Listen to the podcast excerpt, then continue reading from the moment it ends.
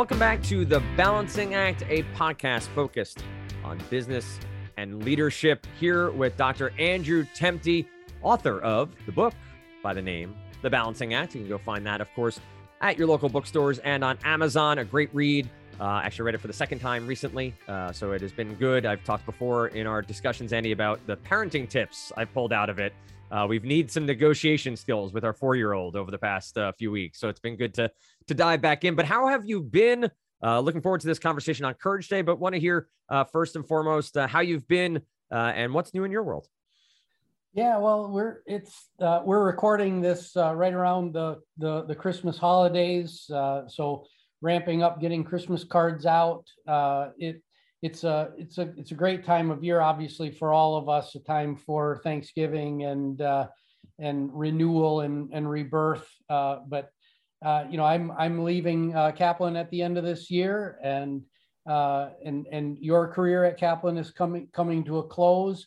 So I want to thank you for uh, a very strong career at Kaplan, and uh, I just want to, you know, tell let our listeners know how uh, what kind of affection, uh, uh, at least I, am not going to speak for you, but at least I at least I have uh, to my very soon former former employer. So little commercial, you know, if you've got exam prep or a need for a licensure, designation, or certification uh, Kaplan is your uh, is the place that you should go. So uh, little little commercial for our former employer. I will use a word that I intend to be very positive. It is a unique place, uh, and there are some uh, absolutely wonderfully brilliant and empathetic people there who do great work. Uh, and uh, I would uh, not take back the past eight and a half years of my life uh, working there and meeting great people and doing great work and helping learners across the world move on to whatever was next, right? I think that's the great part too of the, the journey we're a part of in working at Kaplan. One of the things uh, that I've talked about of late is leaving has taken some courage from me, has taken some uh, ability to to take a deep breath and you know the grass is always greener, uh, the devil you know versus the devil you don't know, whatever cliche you want to use. Um, but there's been anxiety. There's been the need to sort of take a deep breath and summon that courage, summon that ability to say, Hey, I'm going to take this dive. I'm going to take this leap of faith and see what's next. And we're going to talk about courage today in business, um, the idea of, of how that plays. But we've talked so much about human skills, or as you've coined here, um, sorry, uh, soft skills, but as you've coined, human skills or emotional skills uh, throughout the business world, uh, empathy, emotional intelligence, resilience. They've been viewed as nice to haves, also rans, right? Things that aren't critical to business or, or to business skills to be a manager or to be a leader. Um, it's a long list, though, right? There's a long, long list of things that you have said are probably equally as important or, or, or table stakes for managers and leaders. Uh, critical thinking, time management, adaptability, communication, creativity, work ethic all are part of it. This is Andy's list that he gave me. I'm not, you know, firing this off the top of my head, but um, I think it's worth throwing courage in there too, as you do. So we can define courage from a Wizard of Oz. Uh, we can define courage from uh, the great men and women in service uh, around the world uh, in the military. Um, but what does courage mean to you? Uh, what what does it mean to you as we shape this conversation around courage in the workplace? Yeah, it, you know, so so many people think about courage in that frame of I'm going to go run into this burning building, or uh, there was just a car accident that happened in front of me, and I'm going to run toward the the car accident. Uh, you know, we are uh, as human beings. Most of us have wiring that uh, is uh, flight or fight or flight uh, meaning we we we want to run away from the fire. Our natural tendency is to avoid conflict, uh, and uh, and so we we're today we're not talking about that bravery, that courage to to to run toward the fire.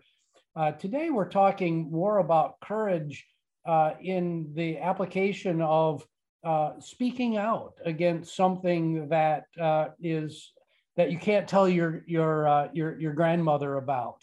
Uh, Andy Rosen, my my former boss at Kaplan, uh, you know, this is the, this is where I learned that phrase because he would come into a, you know, he would come into a meeting 15 years ago and, and say, look, we are the kind of company that is focused on doing the right thing. And if i ever if i ever say anything that makes you uncomfortable or you go home and you don't think you can tell your mom about what we talked about then let's have a conversation about that.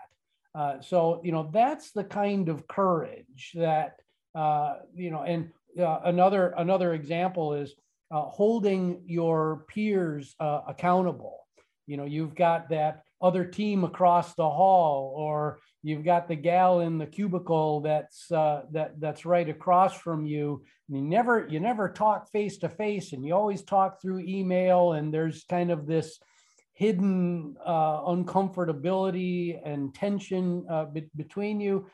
And it takes real courage to to get up and walk walk across the the the the, the hall and say hey i'm feeling this uh, this tension this is hurting our, our ability to work together. Uh, let's let's talk about it. You know, that's the kind of courage that that, that we're going to talk about today um, in in this conversation. And that that plays just so much on the conversations we've had in the past about engagement, disengagement, and the idea of how we connect with people and duplicity and all of these different things that all tie together clearly in your book and, and the way you are trying to get managers and future managers to think about how they apply themselves in, in the workplace.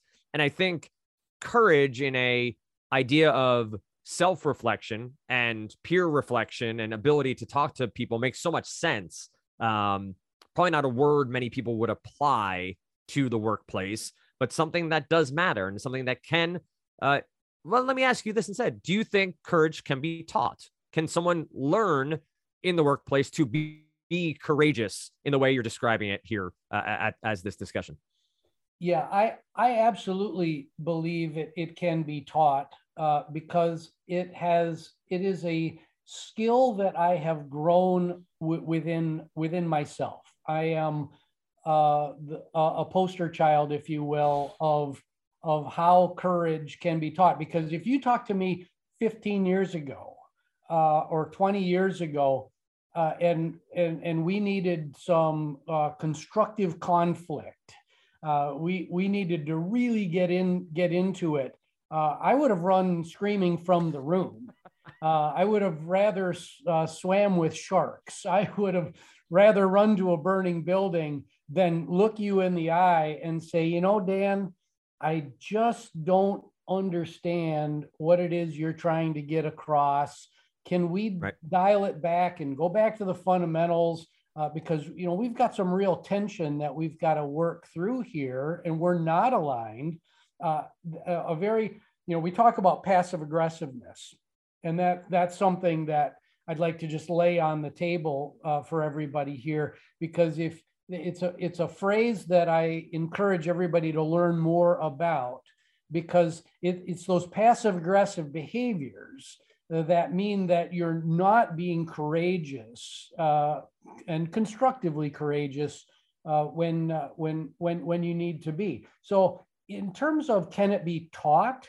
Um, it, it's more of it takes practice, and it's those first few times when you really put yourself out there and you and and and it may seem totally normal and logical to everybody else but you're sitting there going oh my god oh my god i'm going to put myself out there the words are going to come out of my mouth ah! and you're just inside just screaming like that that anxiety is real yep. you you lose your deodorant right away you, you, know so we can all think back to these times yep. when we didn't smell the way that we normally smell. And uh, you know you know what that smell smells like.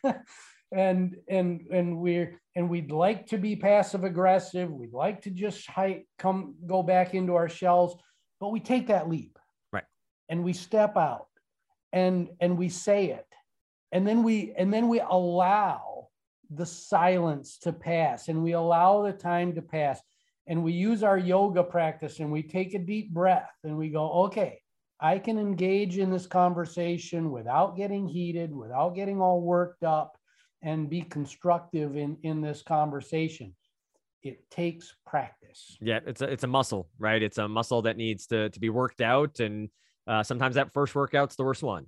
you come back pretty sore, uh, but you get back on and keep moving forward. And I think you've talked also just general about environments and and being in a constructive environment allows you to be more courageous, allows you to take those risks and speak up more. Um, what's an application to you though of courage in the workplace? What what may not be obvious to someone listening that is a courageous action a manager, a leader could take uh, or should be taking really uh, as they keep moving forward in their own career? Yeah, yeah, courage let, us so we've been talking about courage more from an individual contributor and how you build it through time. Uh, but shifting gears let, us talk about leaders and managers. Uh, many leaders and managers get into their first management job and they think here i go. I can make all these changes and i can tell susie finally which way is up and and and the and the way to go. Um, and and that is one of the biggest mistakes that a leader or manager can make is assuming that uh, that that you can actually have control. And I, have written about this in in uh, in some of my musing on on the website. Uh, but the the courageous thing from a leadership perspective is to think okay i'm in this position I'm in this position because together we need to make the team better. We need to make the company better. We need to provide great products and services for our, for our customers. And that it's not about me as the leader or manager. And way too many times, too often, the spotlight gets put on the me of the manager or the leader as the as the personality uh, of, of the group. And, and you think it's about me, but it's not. It's about your people. And so, where I'm the long story short of this is that as a leader, one of the most courageous things you can do is number one, hire people that you have a pretty good idea from the outset set that someday they're going to leapfrog past you. They're going to be better than, than you are. And that is something, that's an acceptance that takes a, a lot of courage and a lot of self reflection to get to. Now, once you start hiring people that can potentially surpass you, then it's even more courageous to put some muscle behind that and de- continuously develop them so that they can add the skill, the knowledge, the the ability, and the attitudes to surpass you, uh, to surpass you one day, and and and then you know to make the to make the time for that, right, uh, and not make it. Well, Dan, we got to get our work done, but I'm going to provide you these great learning opportunities, and you can do them from midnight to 3 a.m. on Saturdays and Sundays. Right. It's it's uh, not I, but we right? It's the the frame of reference that you're, uh, you know, cliches galore here today for me. But uh, rising tide raises all boats. The the idea of we're all, you know, pushing towards the same end. We're trying to get to the same place. And um, I always draw parallels to parenting. It's setting your kids up for success and not, you know, thinking through the idea of you want them to have a better life than you had. Right. That that's the the premise we all sort of strive for with our children and applying that at work hey, the people I hire, not saying they're your children, but uh, saying that they are there for you to help them along their career path. They're not there to help you. Uh, you're there to help the company together. I think that's a, a great point and, and courage in being okay that they pass you, being okay with that. Is it enough, though, Andy, to hire just hire individuals who might surpass you? What's really the the how and and how would you tell a manager today to set the team up for success you started dropping some of it in your last answer but how would you put this to someone listening right now to really help them think through yeah it it's it's that uh it's that we mentality uh and and it's it's all about experiential learning and development.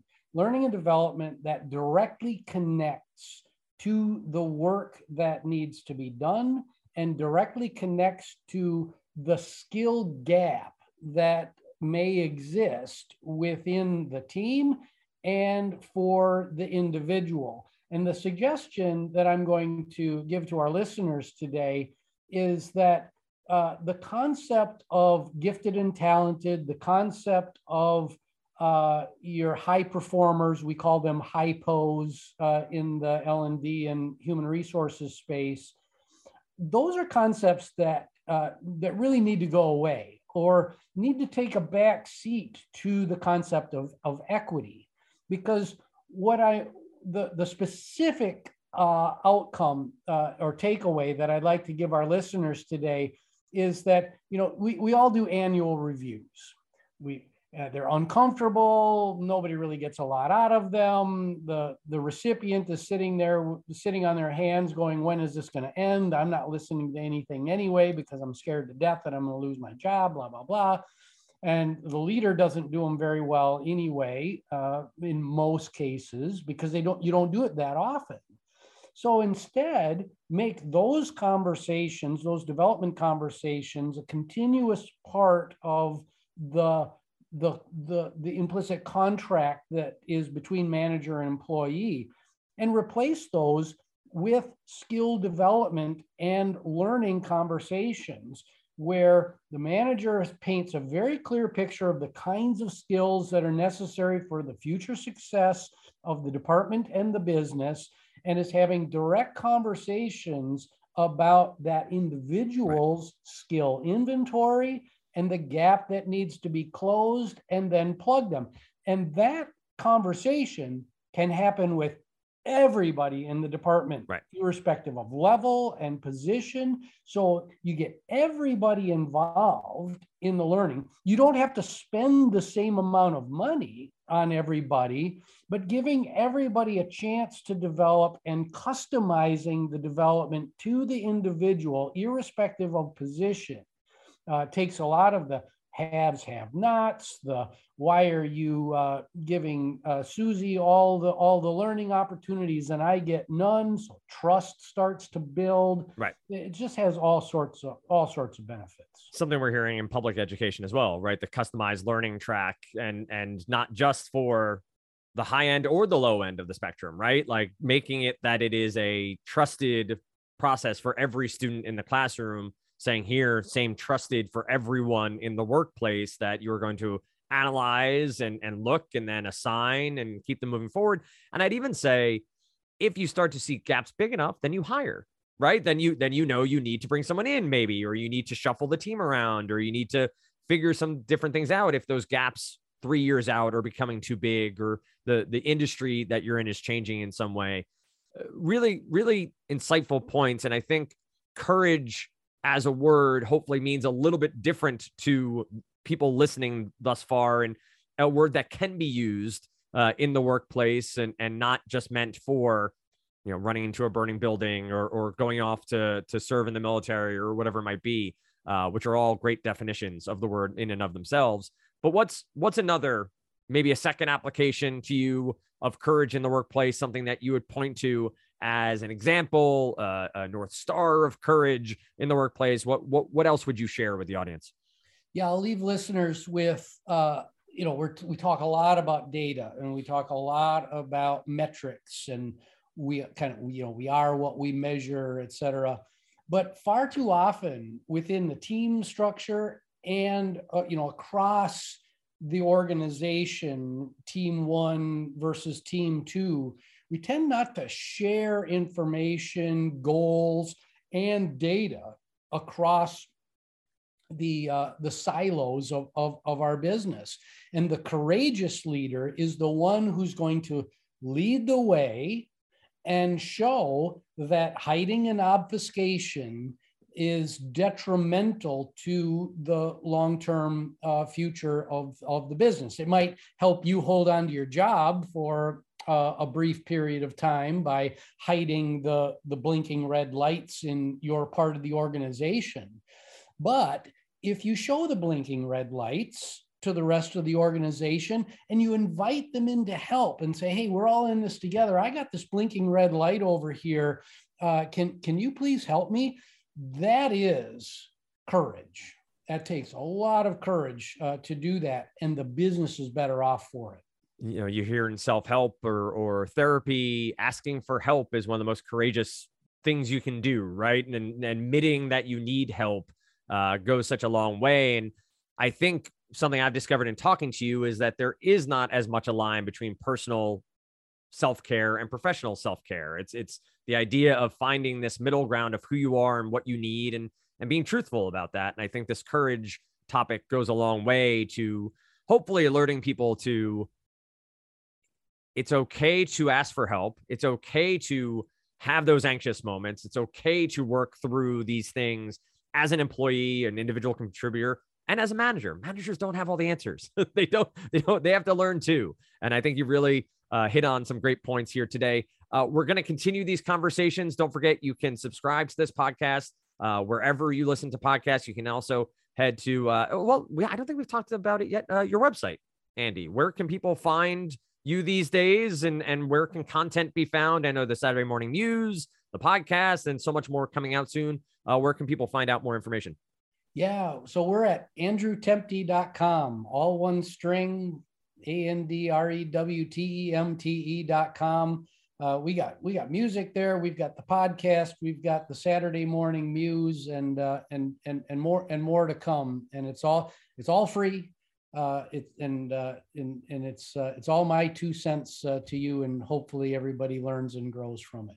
On the next episode, and, and don't feel like you need to listen to these in any specific order. You know, you'll hear me referencing back to some things in past episodes, but if you have a topic that you really just want to hone in on, Andy does a great job of, of really giving context to all of his answer. But next time out, we're going to talk about loyalty. And I have some opinions there. I know shocking to, to people, but uh, loyalty, a great word uh, I think a lot of people care about, but I think its application in business. I'll be very interested to hear from you, Andy, uh, how you see that coming about. As always, subscribe, share on social media, the Balancing Act podcast, and find Andy's book wherever you shop for your favorite books. Thanks so much for listening. We'll see you next time right here on the Balancing Act.